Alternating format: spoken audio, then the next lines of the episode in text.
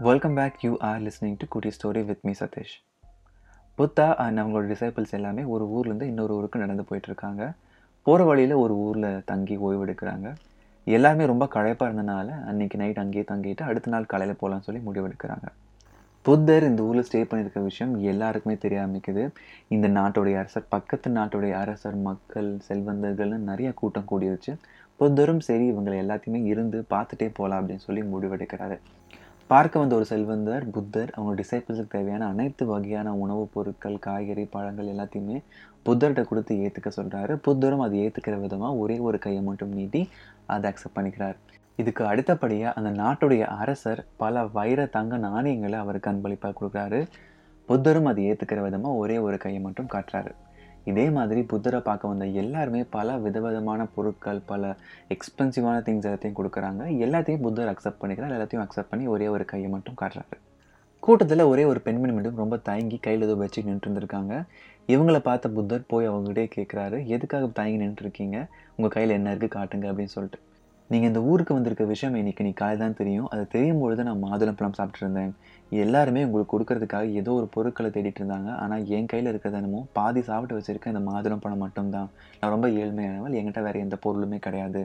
இதை எப்படி நான் உங்களுக்கு தரது அப்படின்னு சொல்லி தான் ரொம்ப தயங்கி நின்றுருந்தேன் அப்படின்னு சொல்லி அந்த பெண்மணி சொல்கிறாங்க இதை கேட்ட புத்தர் அவர் ரெண்டு கையும் நீட்டி பணிவாக அந்த பெண்மணிட்டு இருந்து அந்த மாதுளம்பழம் வாங்கிக்கிறாங்க.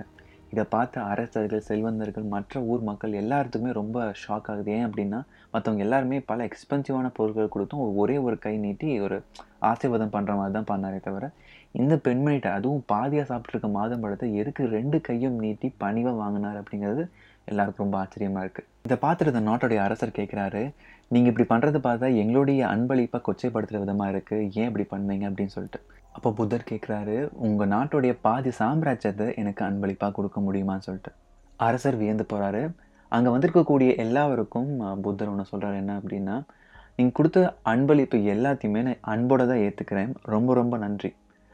ஆனால் நீங்கள் கொடுத்துருக்கக்கூடிய பொருள் நீங்கள் சம்பாரிச்சு வச்சுருக்கக்கூடிய பத்து பங்கில் ஒரு பங்கு கூட கிடையாது. இதெல்லாம் உங்ககிட்ட அதிகமாக இருக்கக்கூடிய பொருட்கள் எக்ஸஸான திங்ஸ் இது இல்லை அப்படின்னா உங்களுடைய அன்றாட வாழ்வு எந்த வகையிலும் பாதிக்க போகிறது கிடையாது. ஆனால் இந்த பெண்மணி ஏழ்மையிலும் தனக்காக இருக்கக்கூடிய ஒரே ஒரு பங்கையே பிரித்து தனக்கு அன்பளிப்பாக கொடுக்கும்பொழுது அதோட வேல்யூ ரொம்ப அதிகம். அதை மதிக்கிற விதமாக தான் அவங்கக்கிட்ட ரெண்டு கையுமே ஏந்தி அந்த பொருளை நான் அன்பளிப்பாக வாங்கிக்கிட்டேன் அப்படின்னு சொல்லி புத்தர் சொல்கிறாரு இந்த கதையிலேருந்து நான் அண்டர்ஸ்டாண்ட் பண்ணிக்கக்கூடிய விஷயம் என்ன அப்படின்னா மனம் இருந்தால் மார்க்கம் உண்டு. இந்த விஷயம் பண்ணணும் அது என்கிட்ட காசு இல்லை அப்படின்னு சொல்லி காரணம் சொல்கிறத விட அந்த விஷயம் நிஜமாலுமே பண்ணணும். நமக்கான பியோர் இன்டென்ஷன் இருந்தது அப்படின்னா கண்டிப்பாக அதுக்கான வழிகளை நாமளே கண்டுபிடிப்போம். No one is too busy it just matters of priority அப்படிங்கிற இங்கிலீஷ் வாவும் கண்டிப்பாக அது செட் ஆகும் நம்புகிறேன் நீங்கள் உங்கள் லைஃப்பில் கோத்ரூ பண்ண டஃப் டைம்ஸ் அது.